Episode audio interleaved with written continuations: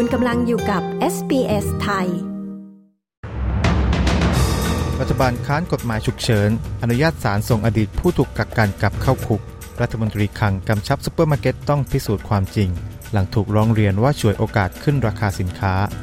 งานวิจัยเผยปัญหาทางการเงินทำคนออสเตรเลียกว่าครึ่งประสบปัญหาสุขภาพจิต พายุไซโคลนอาจเข้าฝั่งควีนส์แลนด์สัปดาห์หน้า ติดตามสรุปข่าวรอบวันจาก SPS ไทย ประจำวันที่ 6 ธันวาคม 2566 กับกระผมวาริศมือช่วยรัฐบาลอัลบานีซีคัดค้านกฎหมายฉุกเฉิน ซึ่งจะอนุญาตให้ศาลส่งผู้ที่ได้รับการปล่อยตัวจากสถานกักกันคนเข้าเมืองกลับเข้าคุกอีกครั้ง โดยกฎหมายฉบับนี้ได้ผ่านทางวุฒิสภาเมื่อวันอังคารที่ 5 ธันวาคมที่ผ่านมา ภายหลังจากที่ผู้ถูกกุมขัง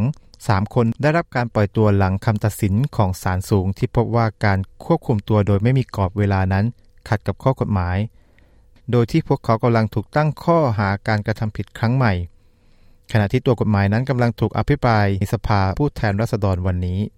ขณะที่ทางด้านจิมชาลเมอร์ส รัฐมนตรีคลังสหพันธรัฐกล่าวว่าซูเปอร์มาร์เก็ตจำเป็นต้องพิสูจน์ว่าพวกเขาได้ปฏิบัติต่อลูกค้าอย่างเป็นธรรม ในขณะที่กำลังมีการไต่สวนจากวุฒิสภากรณีการฉวยโอกาสขึ้นราคาสินค้า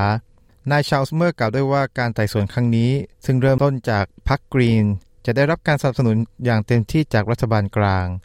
เรื่องนี้เกิดขึ้นเมื่อเครือซูเปอร์มาร์เก็ตรายใหญ่ของออสเตรเลียกำลังเผชิญข้อกล่าวหา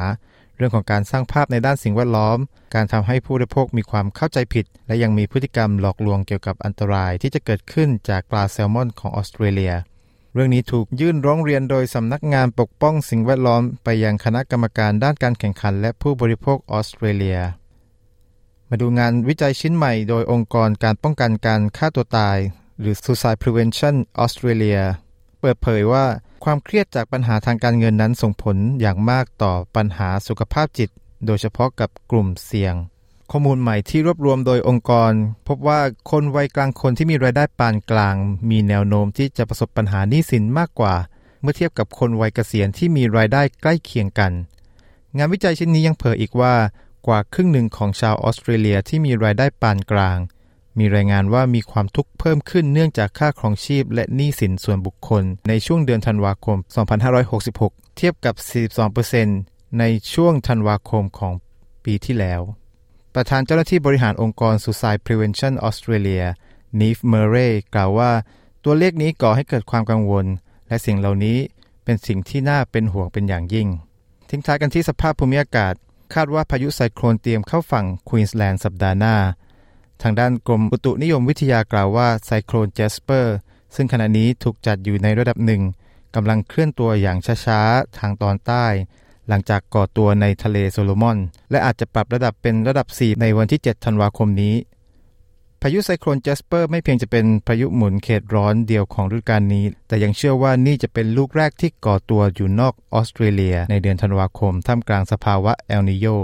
สำนักอุตุนิยมยังกล่าวด้วยว่า ยังมีความไม่แน่นอนในระดับหนึ่งที่พายุไซโคลนอาจจะโจมตีชายฝั่งควีนส์แลนด์หลังพบว่ามีการเคลื่อนตัวไปทางตะวันตกเฉียงใต้ผ่านทะเลคอรัล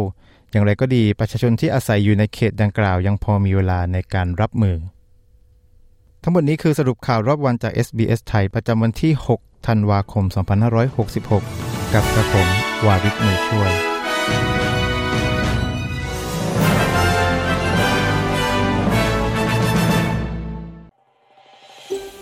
ต้องการฟังเรื่องราวน่าสนใจแบบนี้อีกใช่ไหม